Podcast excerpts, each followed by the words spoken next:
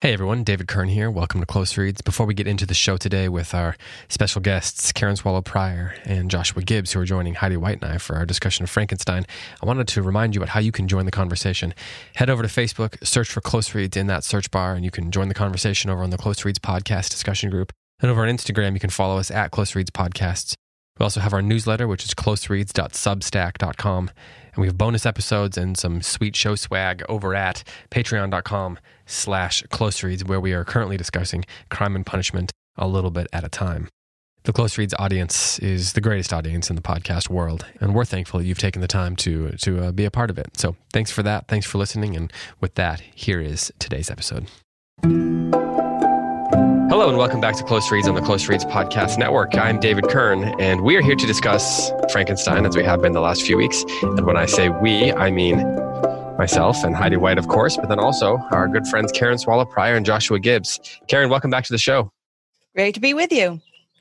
Josh, welcome back as well. You're in Idaho. You you you were up early to uh, to join us, so thank you for that. Absolutely. And Heidi, welcome back as always. Thanks, David. You're the best. wow, that that is very kind. Uh, okay, so we're here to discuss Frankenstein. As I said, we're on to volume three, and we're going to discuss chapters one through four.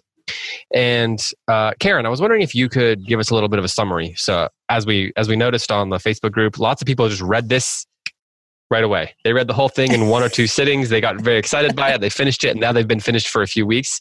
Um, I know that some of you may have been doing that as well, Heidi.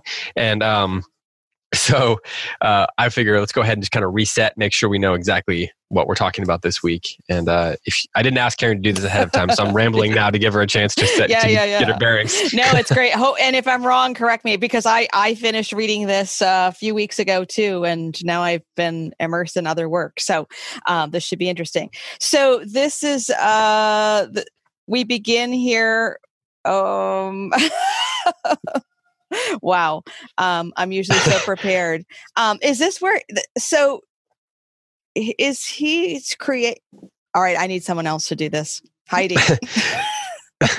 Heidi's shaking her head too. Do had Josh do it last week. Uh, the, the, basically, this section is the uh, the journey with Clerval. His father comes to him. Frankenstein's father comes to him and says, "Hey, yo, we made a deal. You got to marry your cousin." And he says, "Yeah, but I want to see the world." So then he convinces his father to let him go on his trip with Clerval, and they go to all over, all over Europe. They go to Holland, they go to England, and then they go, end up in Scotland, where he decides that he's going to, you know, steal away and fulfill his his duties to the monster to create the Bride of Frankenstein. Uh, as that's happening, they he and Clerval split up. The monster appears to him, and that appearance causes Frankenstein to um, you know, give up the work. He decides that he, it's kind of been bothering him the whole time. But then once he sees the monster, he decides I can't do this. So he rips up the Bride of Frankenstein mid mid creation, and Franken. I mean, the monster. Then of course, um, it's not really the Bride of Frankenstein. I make. I know it's the Bride of the Monster. I'm just going with the old, just the movie. Um, but then uh, the the monster uh, follows him, and uh, he, he uh, kills Clerval and leaves his body and then essentially frames Frankenstein, who then um, uh, spends a bunch of time feverish uh, in an Irish prison.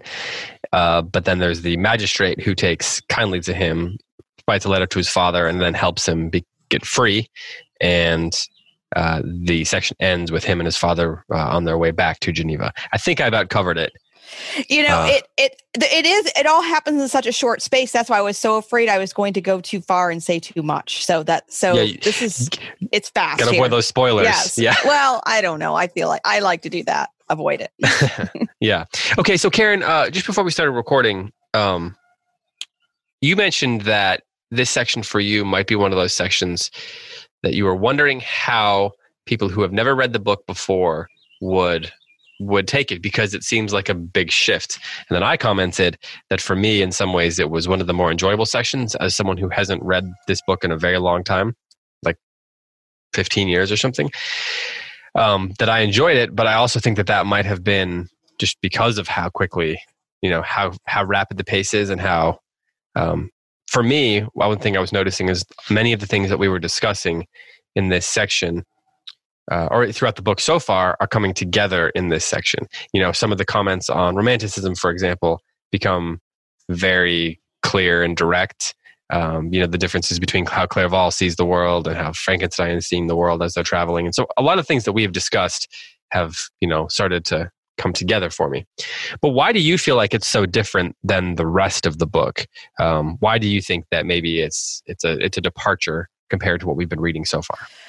Well, I don't know if it's a departure, but I think what I just um I always feel a sense of surprise when Frankenstein is arrested. You know, the, the, whole scene where, you know, he's I don't know why it just seems set up in a way that it's it's quite dramatic and that um I mean, of course we're supposed to expect by this point, I think, all of Frankenstein's loved ones to be killed and for him to be chased by uh by the monster. yeah, um yeah. but for some reason this the way this is narrated, the way it's set up, um, it just still kind of takes me by surprise. Maybe I'm just naive.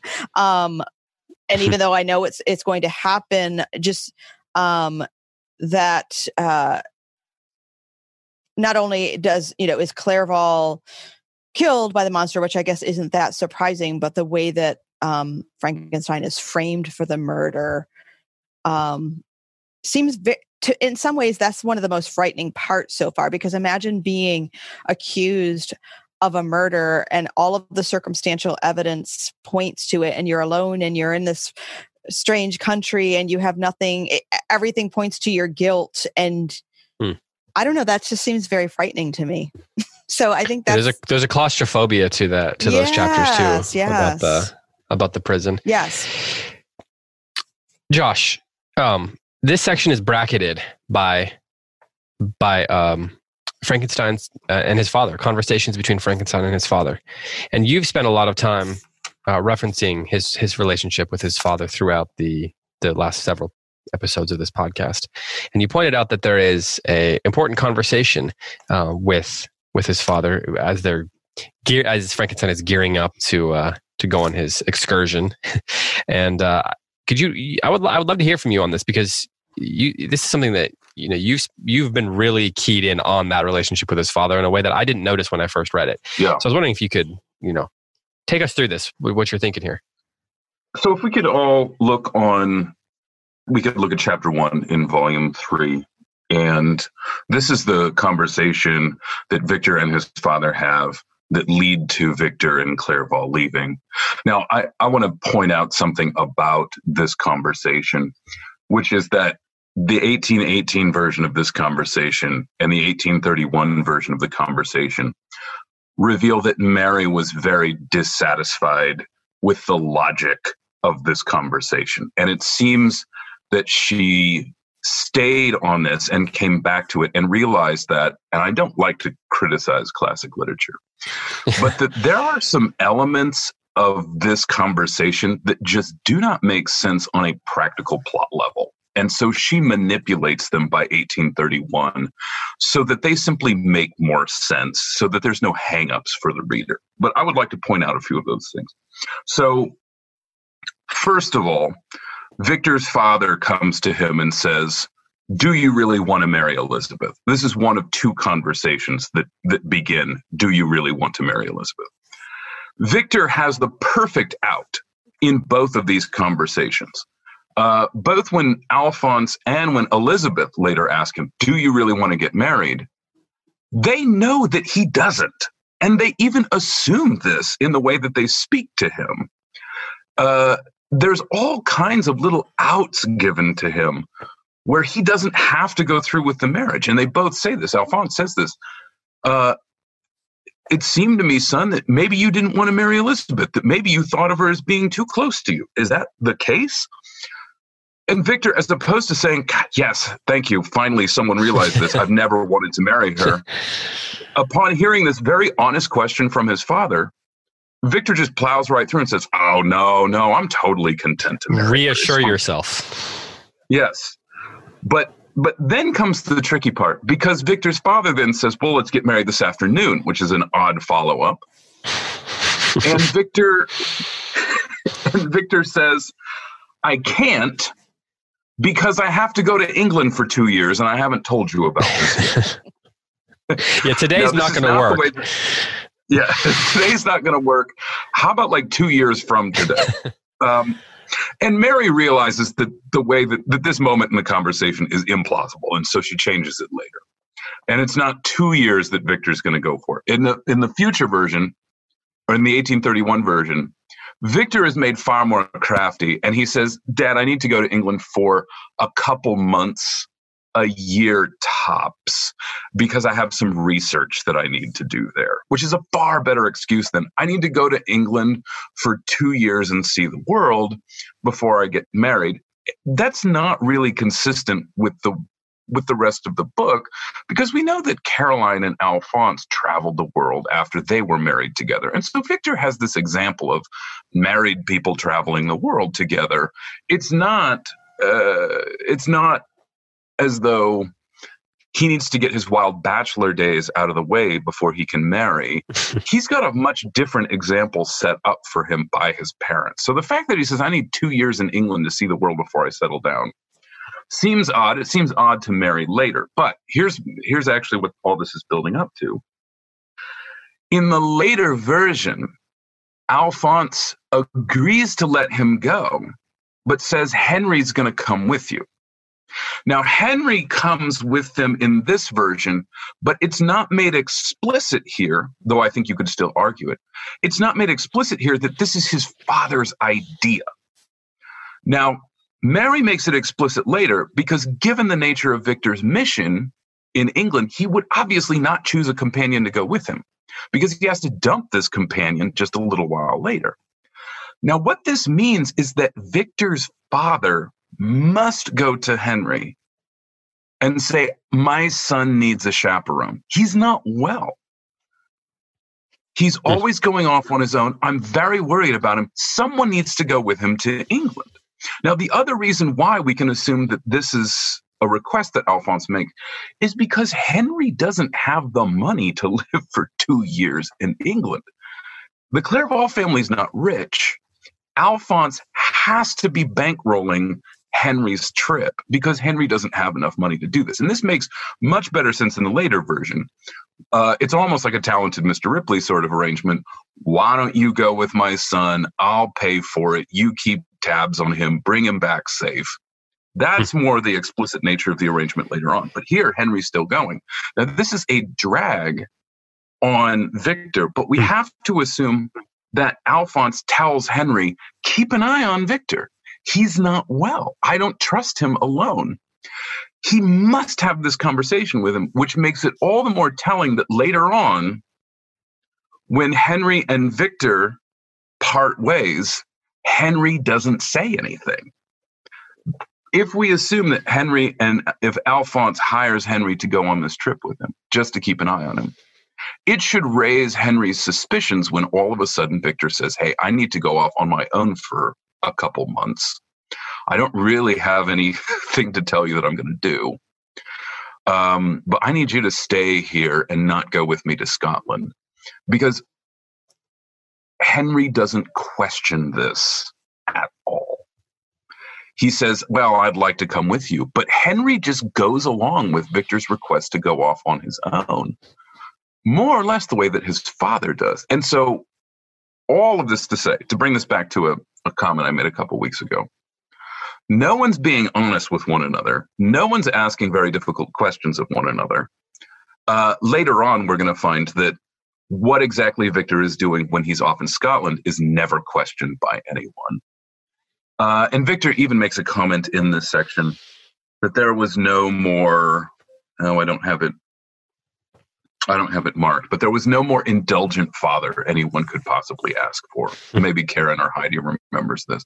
And that just seems so true given that his father allows him to take this absurd trip when his when he's obviously not well.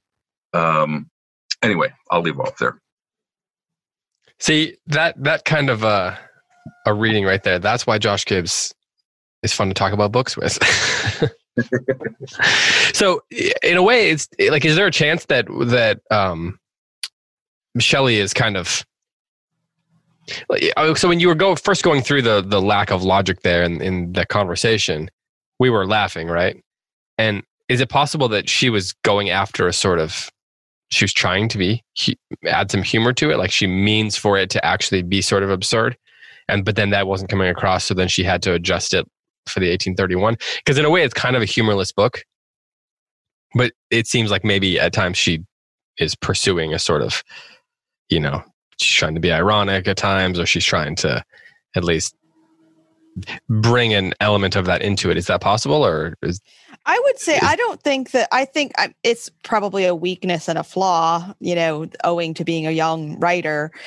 Um, yeah. and which is why it's fine to point out these things. I mean even homer nods right um, but um but i don't know if maybe it's more that she's just making some assumptions based on her own lifestyle hmm. her and her sort of closed system that later she realizes her readers can't assume i mean mary and hmm. percy and their circle of friends were all running around england and bankrolling each other and um and i mean that that's just was sort of part of what this world consisted of not the whole world, but her world.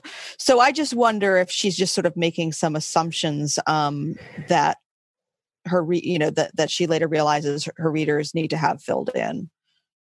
Hmm. Yeah. I, I and I wonder. I mean, if if when she was originally writing it, you know, maybe she was writing it for her friends as much as anything. Mm-hmm. You know.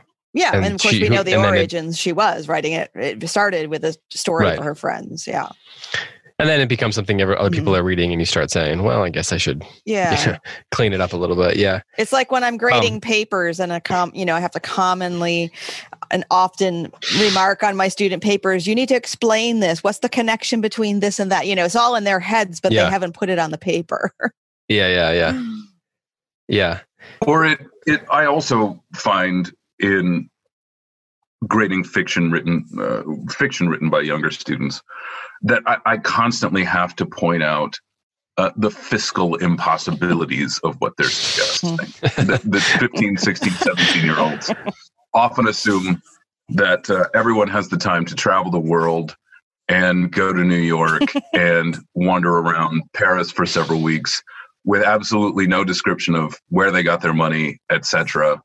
And rookie writers almost always assume that everyone is independently wealthy, especially young rookie writers, and that there's absolutely no sort of responsibility to balance uh, against adventure. And um, and so, I mean, this is the reason why a lot of people in in books inherit all of their money, so that the, the business of, of work can can just be sidestepped. Yeah, it's not. We're, we're not talking Sebastian Flyte here. This isn't Brideshead Revisited. um, so I want to um, ask a question about the dilemma that Frankenstein has been up against in this whole section. Last week we talked a little bit about whether he should do what the monster says. Should he should he build this, create this this bride for the monster? This and that's a very generous word that I'm using there. But um, I got to thinking about the um the beginning of I think it's chapter the second third chapter of this section. It's the chapter where he's sitting in his laboratory in the evening and the, it says the sun had set and the moon was just rising from the sea. I had not sufficient light for my employment, and I remained idle, in a pause of consideration of whether I should leave my labor for the night or hasten its conclusion by an unremitting, att- unremitting attention to it. As I sat, a train of reflection occurred to me, which led me to consider the effects of what I was now doing, which I find it's like finally. uh, three years before I was engaged in the same manner and had created a fiend whose unparalleled barbarity had desolated my heart and filled it forever with the bitterest remorse. I was now about to form another being, of whose dispositions I was alike ignorant. She might become 10,000 times more malignant than her mate and delight for its own sake in murder and wretchedness. So he goes on and on about this. And then, you know, he says down at the bottom, had I a right for my own benefit to inflict this curse upon everlasting generations? He says, The wickedness of my promise burst upon me. I shuddered to think that future ages might curse me as their pest, whose selfishness had not hesitated to buy its own peace at the price, perhaps, of the existence of the whole race. So he's beginning to think about the consequences of his actions and, you know, in terms of like what's my legacy going to be what's the history of the human race going to be what's this going to mean to every living person but i was wondering is this scenario that he has come to come to see and come to believe as the truth the way it had to be so when he created the monster he believes now he's created this creature and that was the way the monster just is the way it was created you know he seems not to be wondering if there's a nature or nurture scenario going on here. So I'm wondering is the scenario that he believes that he he sees and which did come to pass in the case of the monster necessarily the way it had to be. Like and i guess maybe it's a question of was the sort of creation that he was doing necessarily going to lead to this? And that seems to be a a crucial question when thinking about the question of this this uh the second monster that he's creating. Heidi what do you think about this? I think that's one of the great questions of the novel. It, it struck me this particular time reading this section um, that how you know so many people who read this novel for the first time are, have this kind of feeling of of whirlwind melodrama to it like there's uh, justine and she's falsely accused and and karen you talked earlier about how that would feel it happens to two characters in the novel right? Which that's neither of them are climactic point. They're just kind of plot points. There's all of these like huge melodramatic things that don't actually happen in ordinary human lives. And um and and that that is in some ways perhaps evidence of the level of development of its author um, and the form of the romantic novel and all these things. I think what's brilliant about this novel is the underlying, con- the things that aren't said, the subtext, uh, not necessarily the big plot points. Um, and I, but I think that what you're saying is kind of the whole point. If, as Josh said last week, if the creation of the monster is fundamentally an act of impiety, then it's a monstrous it's a monstrous thing to do. It's born out of monstrosity and distortion, and it will thus necessarily create devastation in the world. Um, or, taken from another perspective, if it's just an, a blank slate act of science, then it could then then this monster could have been formed towards virtue and it's then Victor is responsible, or then you have the question of who is responsible for the fact that the monster becomes monstrous.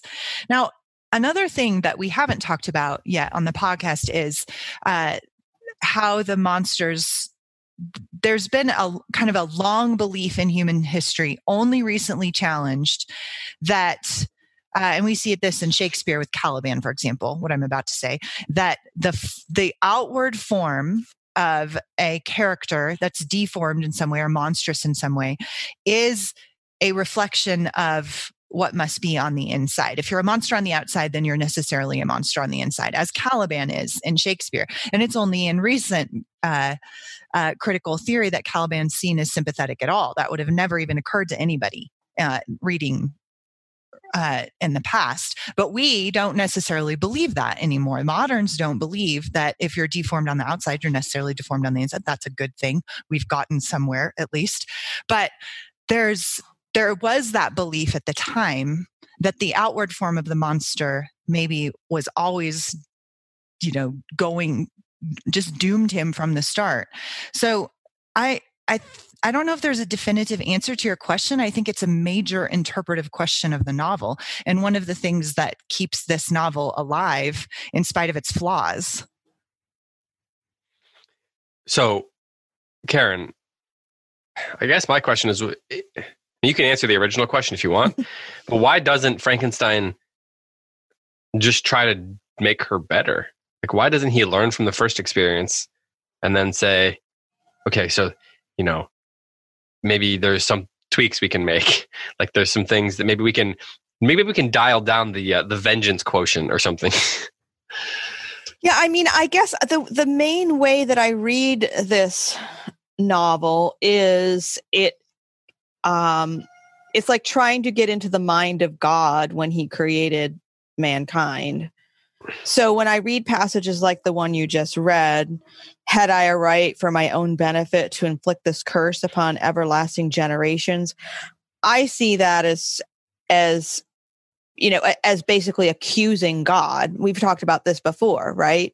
Um, saying you know why did god create human beings who were um, capable of falling? And i mean this is the question so many people still ask. I mean how could a good god create people who are going to inflict pain on one another? Um, and so to me that's that's the question that's uh that's being grappled with. And so it really is seems to come down to use your framework, your earlier framework, it's it's all about um, nature, not nurture, right? What is what is the nature of creation, and what is the nature of God, and what is the nature of of creation um, and the act of creation, and is it right to create something? Um, so yeah, I don't know if that answers the question, but um, I think that's what I, I think that I don't think there really is the possibility in the mind of the narrator, the author of creating a better better creation. version. Yeah. Yeah. It's just it's more it's it's you know if we go back to sort of the the ethical questions that we face today about the, the things that science offers us um, it's not so much what you know can we do something but should we this this novel is all about the should we um, Hmm should we do Mhm. this just because we can So then, Josh, did did uh, Frankenstein do the noble thing by ripping up the the second monster and enduring the consequences?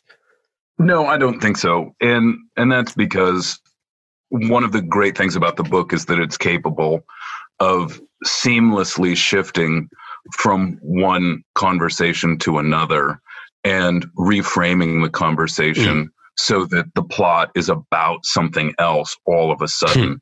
and and it's slippery that way. So Yeah. uh, if we look at the beginning of chapter three, Victor has the same sorts of concerns that every mother has when she's five months pregnant. His concern here is oh, I'm not going to be able to dictate everything this child ever does. What if this child Yeah. does something terrible someday? The, the concerns that he has when the second monster is uh, in utero, so to speak, are fears that every parent has. And it's an acknowledgement that you can't control Mhm. everything your child ever does for the rest of their life. And that people are free and autonomous beings that can be treated well and become lovely, but yet maintain their own wills. And so we notice here that, that what Victor's not, I don't think what he's not, what, what he's not really concerned with, I don't believe, is that these two children, that the first and the second monster will have children and they'll fill the earth, although this is a, a concern stated later. Because he has the ability to create the female monster with an inability or without the ability to procreate if he wants to. Um, so he's the bioengineer here. He can he can simply remove a few parts um, of the female monster so that it's incapable of, of bearing children. What he's really worried about is bringing another free person into the world and not being able to dictate everything that they do. And that's terrifying for everyone. Every parent is worried about this. Every Yeah. parent thinks about the fact that their children will be free beings who will ultimately turn 18, uh, be legally autonomous, capable of going out into the world and doing whatever they want. Uh, but Victor doesn't want to be responsible for a free person. That's what's been so problematic for him. He wants to be, he doesn't mind being responsible for someone else if he can have complete control over them. But what he learned with the first monster is the dangers of entering into a relationship with any free being, which is that you can't control them perfectly. And that's kind of what he's realizing here. So, uh, to go back to the question that you asked a few minutes ago, is it noble for him to tear up this being? I say no, because I think that Mary Shelley has shifted the conversation over to the parent's dilemma or the, the parent's fear here. And as opposed to Victor following through on the creation of the second monster and living in confidence, hope, fear, and trembling of what another free person is going to do. He simply proves a coward and, and aborts the child, lest he bring a free creature into the world that can do what it wants. Mm. It's so interesting that you're talking about free people because this section is full of, um, well, images and scenes and vocabulary that are that are related to that concept and there seems to be this question well so for well for example he's in prison at one point right so he himself is not free he um the the monster literally calls him a slave he says slave no. all of a sudden things change right he says slave i before reasoned with you but you have proved yourself unworthy of my condescension remember that i have power you believe yourself miserable, but I can make you so wretched that the light of day will be hateful to you. You are my creator, but I am your master. Obey. And then in the next section, at the very next, his response is, um, Shall I in cold blood set loose upon the earth a demon whose delight is in death and wretchedness? And then there's um, there's a lot of different sections where where it has these images of someone being free but also being alone, like he's walking along by himself. You know, he's got this. He's finally got some freedom to you know he's free of the monster finally he's free of the oppression of the monster but then he's feeling like a specter and so things do kind of switch there and then of course he ends up in prison and so there's this uh, that that notion of freedom seems to be a little bit less uh, what makes someone free is uh, is complex in this book it seems like uh, and it's not always uh, being alone, which is what Frankenstein seems to think is is tied to freedom. He doesn't want to, you know. That's why the image for me of the uh, of the monster at the foot of his bed keeps coming back. It's really this. Maybe it's because again, maybe it's because I've got little children and I experience this all the time.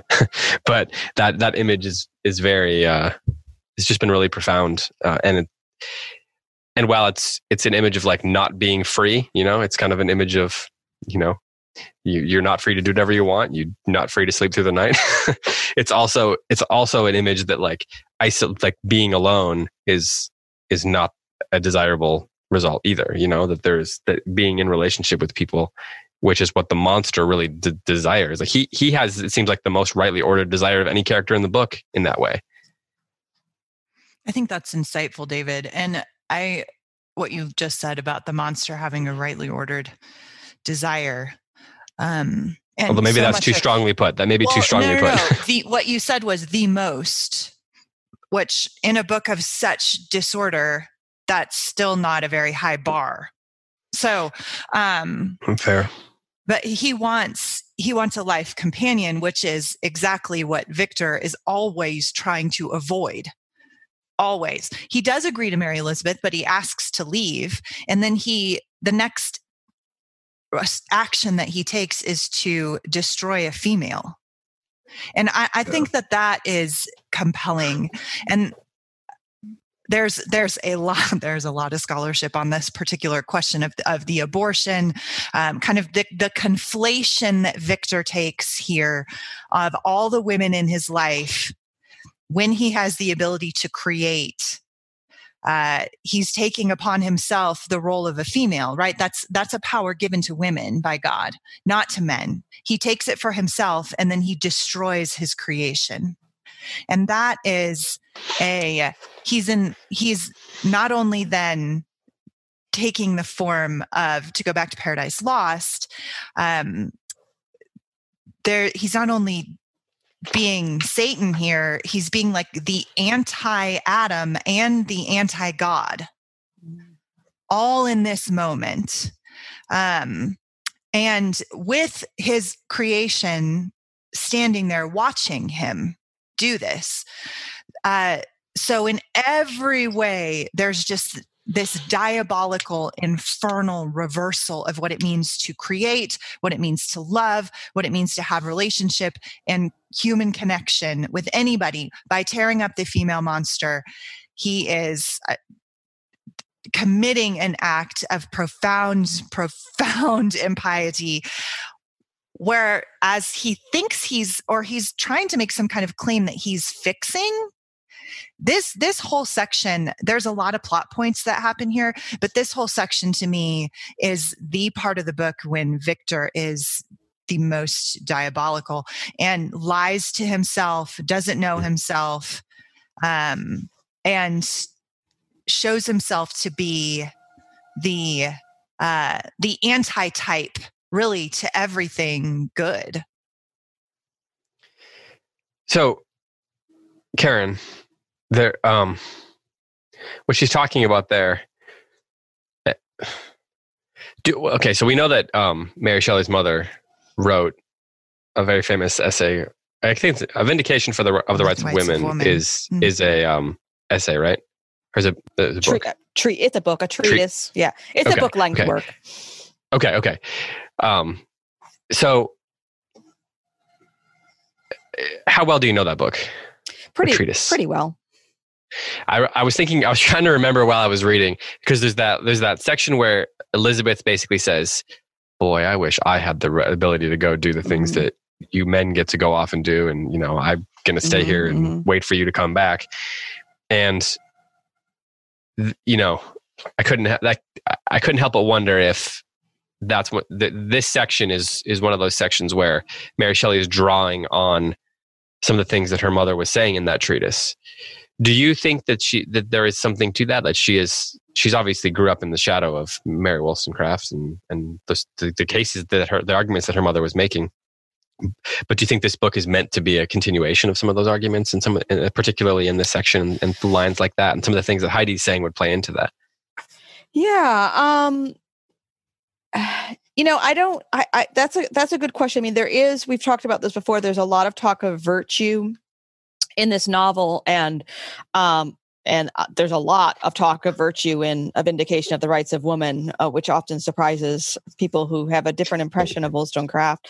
Um, so I definitely see echoes of it, but I, I, I think at this age, I'm not sure that Shelley really did sort of had internalized the kinds of problems that her mother was addressing um, for women. Um, I think she was experiencing them. So, in the figure of Elizabeth, I definitely see those echoes. I I keep thinking more as we've been talking about this section, particularly chapter three and the passages we've been reading. I've been thinking more of Goethe and of um, Hmm.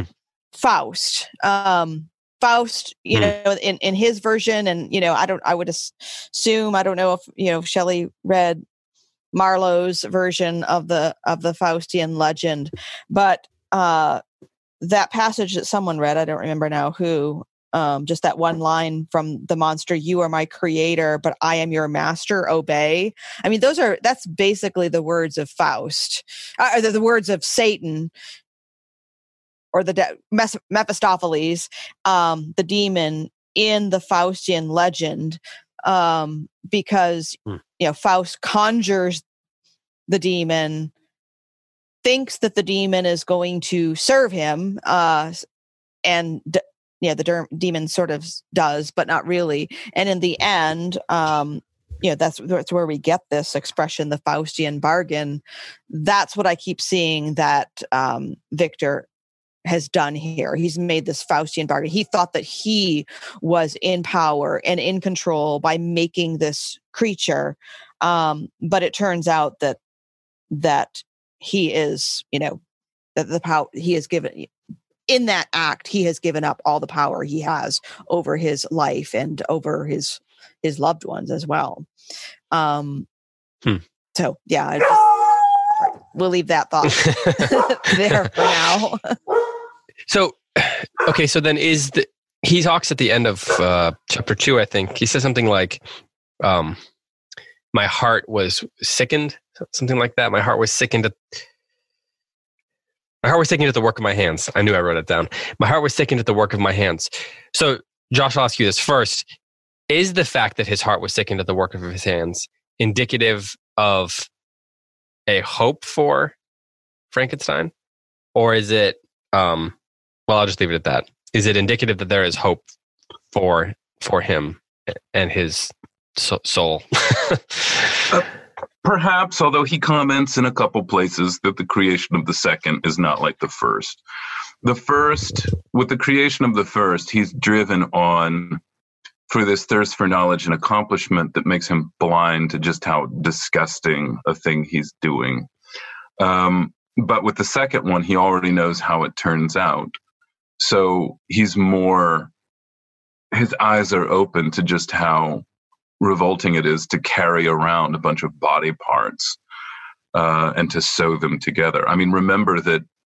I mean, for Victor, Victor collects the parts for the female in London. He's been traveling with 200 pounds, maybe, of rotting female flesh for months now. Like, God knows how he keeps them from literally disintegrating. Uh, but he's brought, he acquires the corpses in London and he packs them all the way to the north uh, of Scotland. Uh, it's um, it's disgusting, rather obviously, and his eyes are open to it. Um, so I don't I don't necessarily think that this is cause for hope for Victor.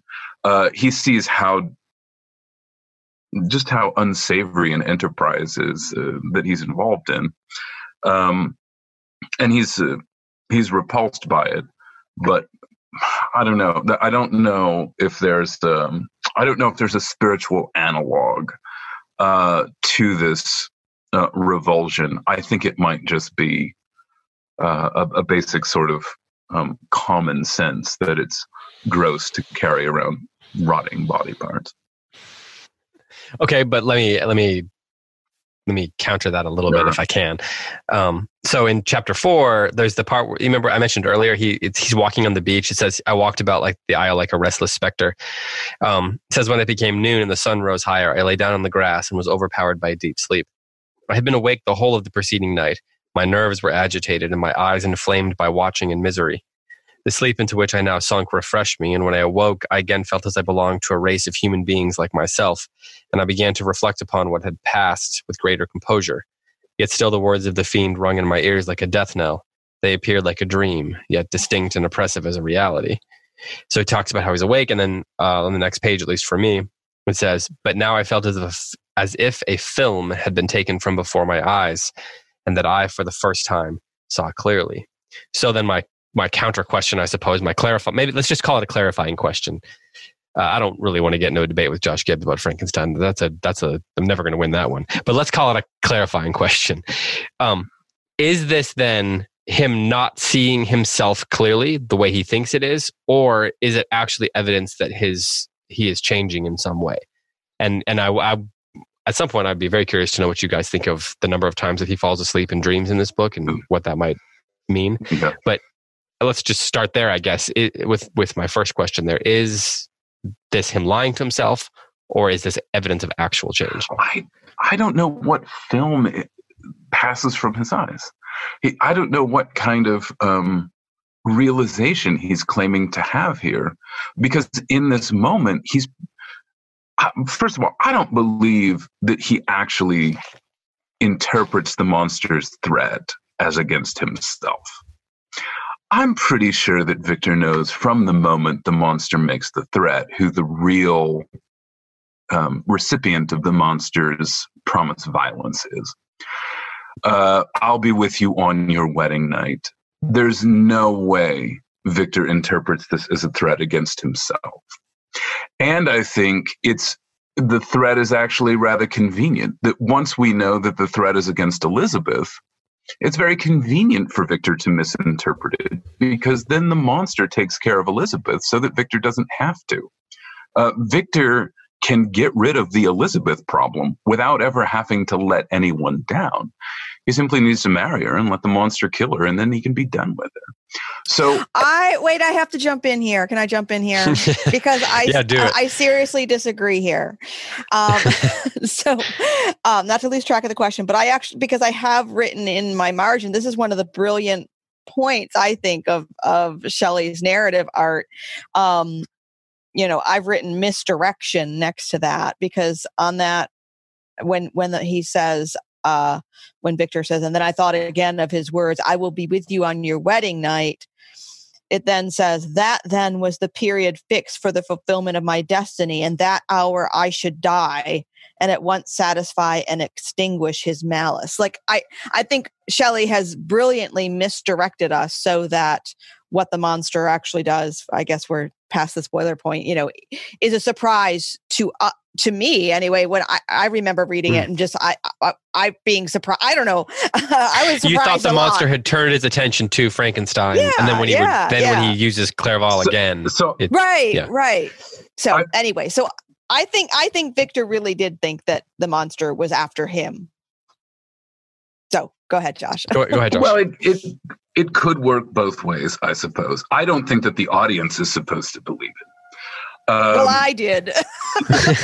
Well, and it's I mean maybe one of the most I mean the most if you want to know if you're reading a, a horror novel or watching a horror movie, you you only need, need to ask yourself whether there's there's always a question that you ask while watching a horror movie, which is how could you be so stupid? That's the question right right. that lets you know what kind of what kind of story it is because in horror stories generally speaking it's always some very foolish mistake that trips up um and- uh, what- anybody as they die. Don't go in the basement. Don't go in the basement right. Why are you going back there? right um yeah or you know 90s slasher film some girl watches all of her friends get killed over the course of a week and and so she decides to spend the night alone in a house with the door unlocked and there's a creaking down the down the hallway and she's brushing her teeth in her nightie you know slowly pacing down the hall saying who's there and and you're saying the whole time how could you be so stupid um so so maybe shelley wants to draw this flabbergasted reaction out of us. How could you be so stupid? Um, but on the night in question, and maybe we should save this for, for when we actually get to that por- portion of the book. I mean, in the night in, in question, um, Victor's Victor basically abandons his new wife to go hang out in the hall. And it's all so terribly. If we, as soon as we recognize that Victor doesn't want to marry Elizabeth, it's all very convenient for Victor to get rid of Okay, her.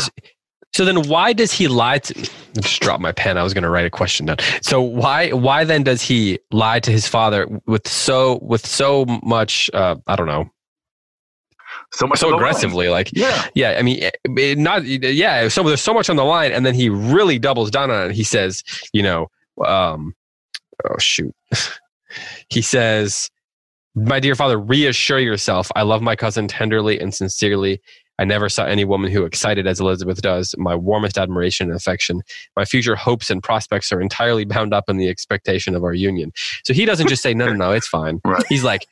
He's he pretends he's really into this concept. Right. So why does he? I mean, why does he lie with such like it's almost aggressive? He doesn't Like if I was his dad, I'd be like, eh, yeah, he doesn't want to give his nah." father any bad news.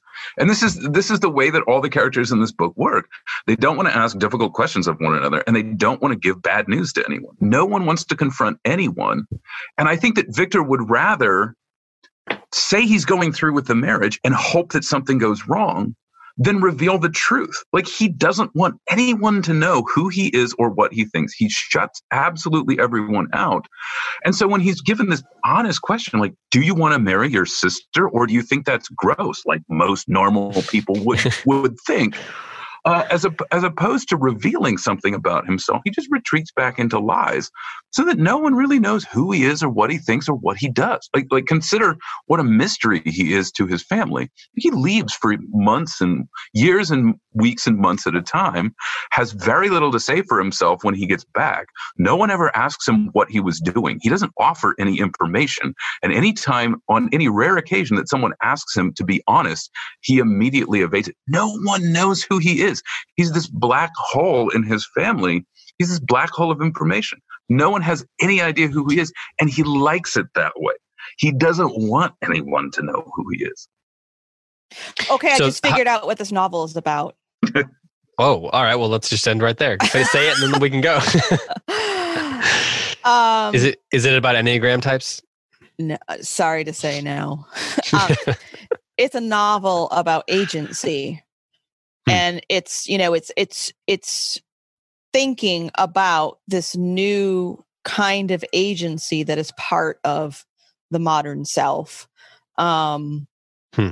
which is developed more in later novels. Um, but I, I think that's what's going on here. So when so because I'm thinking as we're talking about Victor's response to his father's um, proposed marriage proposal. I mean, for, uh, for uh, to Elizabeth, and the way he responds. I mean, this is a world in which people, young people, had like no choices. Right? Their their choice was to hmm. either um, embrace their societal and familial expectations with a good attitude or with a bad attitude right um they either had mm. you know so if if they're if the, and again this is changing but it's still reflective of a world in which there really was no moral there was no self agency no moral hmm. agency because you just did what you know what you were expected to do in the role that you were born into and that your parents set out for you that's hmm. changing but that seems like that's what this novel is is wrestling with so to me it seems very believable that victor hmm. frankenstein would just kind of enthusiastically assent to his parents his father's will for his life um his perfect will for his life um hmm but it's still because that's just what had been done um but the world is changing and i think that's what mary shelley is is wrestling with here in this novel and that line by elizabeth where she says what she wish she could do too she doesn't have mm-hmm. any agency right. she doesn't get to make right. any choice go on right. adventures that she wants to go on how do you, you unmuted yourself i take it that you want to say something it's your turn I, anyway it is it's my turn um i so, David, you know this about me, but are you talking about duty and, and desire now? No, but I could. um, that's that's my pet project. That's I was writing about that this morning, actually. But the I'm I'm not crazy about Freudian criticism, but it works so perfectly in this novel. That these three distinct spheres, if you don't like Freud, you can also use Platonic language. You can talk about the head, the heart, and the belly. But if you are, but I think that the Freudian criticism works so well in this novel that you have these three distinct parts of the inner human life the id the ego the superego and if the monster is the id these like dark, demonic, diabolical instincts uh, to destruction in the world. Uh, that must be trained and i think that, that that's where the education piece comes in that that the id can only be tamed by the active participation of the ego and the superego the ego being the uh, would Victor would represent this, right? The the the desire to fulfill his own potential. Uh, we still call that the ego, right? We we put in a negative term on that, right? If some we say someone's egotistical, but really, but what we're saying is they want, they believe in their own, they want to achieve greatness in some way, and um, and then you have Victor's father, the super ego, who's always just telling him the nice, good, moral thing to do, right? So um, and the but there's such distinct spheres in this novel. There's no, as Josh keeps pointing out, just rightly, there's there's there's no union there's no communion within these three distinct roles within this novel. Nobody's listening to anybody. Nobody's learning from anybody. Each part is completely rejecting the other. So there's just this constant sense of fragmentation uh, and uh, centrifugal force that's the one that goes outward right? Or well whatever whichever one. Um the one like the the spinning that spins outward that forces uh the that forces disconnection instead of communion. Mm. um and and that keeps happening in this novel. And i think what you're saying karen is so insightful because that on the societal level that i think it is about agency. It's about the exploration of what what it means to make choices in isolation rather than in communion. Um, and that's a very modern problem. And uh, but on the inner level, it also explores what that means internally for each of the characters. And we get the greatest glimpse of that, I think, into Victor, but we also get that with the monster. We never get it with Alphonse, right? Which, to use Freudian terms again, works perfectly because the superego doesn't have a self, it's only just the conventions. Uh, and and in order to achieve some kind of self, it has to be unified with the other parts of the soul. Um, so like I said, I'm not a Freudian. I'm not a Freudian, but I think it works very well within this novel to see these like three distinct spheres that instead of being united are warring against each other and the destruction that comes out in that. And that's where I think your point, Josh, about the convenience of the monster's destruction is so compelling. Because basically, and what I think you're saying, and I agree, at least what I'm going to say, is the monster is doing Victor's bidding all the time. Mm. The, the monster does exactly what Victor wants him to do, uh, but they're still profoundly disconnected. Um, and there could be some kind of union, but each part, each of them rejects the other. Mm. And there's been, I've always wondered when I've read this novel, could it be that the monster isn't even real and that it's just Victor's like shadow self? And that doesn't work within the plot of the novel, which I think actually is better because it keeps those two cre- it keeps them distinct from oh. each other. Oh, I think the book definitely wants you to question whether he's uh, whether yeah. whether the monster is real. Karen, go ahead. You were going to say something. Yeah, no, I just I I just wanted to um kind of echo what Heidi was saying. I mean, we don't even have to go as far to far as Freud, although that is a helpful paradigm. But there, this is this novel one of the genres subgenres that it fits into is is, is a psychological novel yes. in general and remember the idea of psychology the understand you know just a psychological understanding of human beings uh, was new and also emerging at this time tied into the whole idea of the modern self um, and so that also is why the dreams are so important and prevalent because you know this is a it's a psychological novel written in a time when psychology um, as an understanding of of the human condition was emerging so hmm.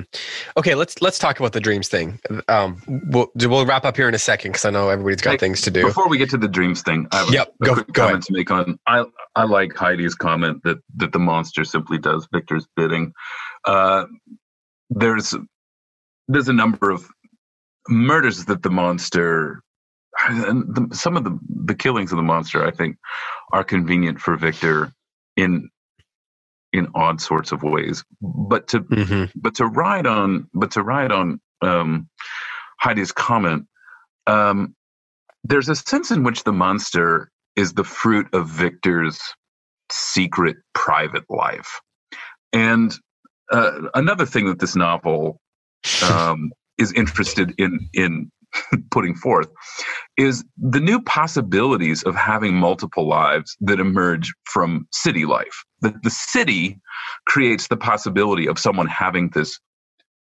well cultivated, manicured, private other life, which you wouldn't really have in an agrarian society, in a society where everyone lived out in the open, um, where there was no place to hide, where there was no anonymity. But cities create anonymity. Anonymity creates the possibility of a second life. And so while Victor's in Ingolstadt, he carries on this, this nightlife, this second life, this hidden life. And the monster ultimately emerges from that. Um, and in that way, it's maybe some analogs to Dr. Jekyll and Mr. Hyde, which is another story of a, a second life that emerges at night. Um, but maybe another one of the great morals or points of the novel is that you can't keep your second life hidden forever that that your secret second life the life that you think that only you know about eventually sees the light of day. And the things that you've done in secret that you thought no one would ever find out about end up taking on a life and a mind of their own and slipping your grasp and getting out into the open and so another way of reading the monster is simply Victor's second life out in the open with the possibility of everyone finding out what he's been doing in private for years.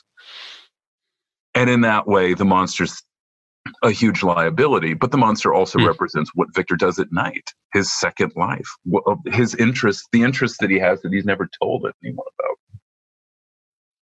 That's really interesting. Try to think. I the, the section where he's in in he's uh living like in Scotland and he's yeah. saying at the cottage there's this bit where it's I mean it's very counter to the de Lacey's but he's talking about how he rents a room and he kind of like it's an unpleasant place. The door was off its hinges. It reminds me of some of the ways that the monster was talking about the cave that he was in, Oh, and yeah. then it, then he kind of watches these people who are cottagers. I mean, it literally it says um, the senses of the cottagers had been benumbed by want and squalid poverty, and so um, he he has this chance to watch these people who are you know poverty stricken um, and he he observes them much in the same way that the monster is observing the de Laceys earlier that's the name right Yeah. um, and but he has much less affection for them and so it, it's weird how he it seems to be mirroring the monsters you know as you're saying there it seems to be mirroring the monster's activities but he has he actually has much less affection for the people that he's watching than the monster of all people does Hmm. Um, okay so l- dreams here's the question. Do we want to save that for next week? I know we're running out of time or do we want to address it quickly? Do we have time to address it you think? Can can that be a, can the dream can dreams in frankenstein be addressed in five or ten minutes? Or should should we save it and address it and maybe even at the top of the next episode? I think that based on what's going to happen in the novel, it's a better conversation for next time because then we won't, we can just talk openly about okay does anyone want to second that motion Yes. Okay. Sure. All right. Let's let's save that then, and we'll wrap it up here. Um, you, you uh, Karen's husband's birthday's today, so happy birthday to him. She's gonna go celebrate with him, and Josh is off in Idaho with his family doing stuff. And Heidi, what are you doing? You didn't tell me, so I don't know what to say. You're gonna go play basketball in your new basketball court. I have to write a talk for a CiRCE conference on Thursday. Yes, So- yes. Um, so we have that. Com- we have that going on. But what else? Uh, before we go, we, last chance. Uh, final thoughts before you know for this next section. What should people be looking for? What are you excited to be reading again or looking for? What are some questions that you're looking for to be answered? Heidi, I'll ask you that first. Um, I mean, we gave some spoilers, but there's that this whole entire section that we just read is set up, right? Um, and so I guess I'm going to be looking for what happens on the wedding night and you know what commentary that might have on all of these things that we've been talking about I've enjoyed the many references to dark foreboding, which is the new phrase I'm going to use for foreshadowing. Um, when I think when I think about that, Karen, what about you? What are you what are you looking for? Um, I would just um, remind readers to pay attention to the form. I know I keep returning to that, but you know, there, we have the frame narrative, but then there are lots of letters that play a part, and just think about the effect um, that is achieved by this, you know, this um, artistic choice of having letters and stories within stories play such an important role instead of just having a straightforward narrative. All right, Josh, your turn. Um, I would I would point readers to a lot of the um, first night humor, uh, which is what the the old Hays Code used to refer to it as. Uh, that comes up here, where um, where Victor is worried about fighting the monster on their wedding night, but Elizabeth can only interpret this as um, Victor's anxiety about uh, going to bed with a woman for the first time and so there is some some humorous moments there where if we watch it panning out uh like in our minds the way that it would in a film um victor's very nervous but elizabeth misinterprets all of his anxiety. And there's a there's some interesting um gold to unturn thematically when we recognize that they're they're both thinking about very different things on their way to the hotel on that wedding night Okay, well, uh, with that, what do you want to pitch? Let each of you, Karen, what do you what do you have to? Uh, what do you want this week? Is there anything well in like particular? like Hei- like heidi i'm working on a talk for Yeah, the, yeah. the conference so i hope people will tune into that and it will be edifying and helpful we're pitching that together it. it's a okay, a co-pitch. co-pitch. Okay, all right. sign And up Josh, for the CiRCE conference Josh, you've got your your class coming up. You've got your books on your uh, your stories on Amazon. What's your what's your pitch of the week? Well, uh, next week on the show, I'll have a an address where people can go to sign up for uh, online classes next year. The um, fall classes, Foundations of Modern Politics, and um, yeah, registration will be up for that uh, next week. I'll have an address. Awesome, awesome. Well, I want to remind people that we have this next this next section, and then I believe after that we have the Q and A episode. So that's coming up quickly. So we will post the thread on the Facebook page, and you can post your questions there, or you can email them to us, and you can send those to closereadspodcasts at gmail.com. and we will uh, try to get through as many of those as we can. Those are always great episodes because well, the listeners are always thoughtful, and it helps us identify gaps that we didn't address. So, um, excuse me. So be ready for that and be thinking about what questions you'd like us to, to try to cover. Uh, with that, uh, thanks to everyone who has been uh, commenting and joining the conversation and uh, being a part of that. You're, uh, always, as always, your conversation is uh, really insightful and helps guide some of the things that we talk about on the show and helps us identify questions. so thanks for that. Thanks to everyone who supports the show on Patreon. and if you want to learn more about that, you can head over to patreon.com slash close reads to get the the bonus uh, content that we're doing there on crime and punishment, which is a strikingly similar book to this in many ways. Uh, it's an interesting, uh, uh I was going to say double feature, but you know, you'd have to, it wouldn't be a one evening double feature, but it's interesting books to read at the same time. So, all right. Well, with that, for Joshua Gibbs, for Karen Swallow Prior, and for Heidi White, I'm David Kern. Thanks so much for listening. And until next week, happy reading.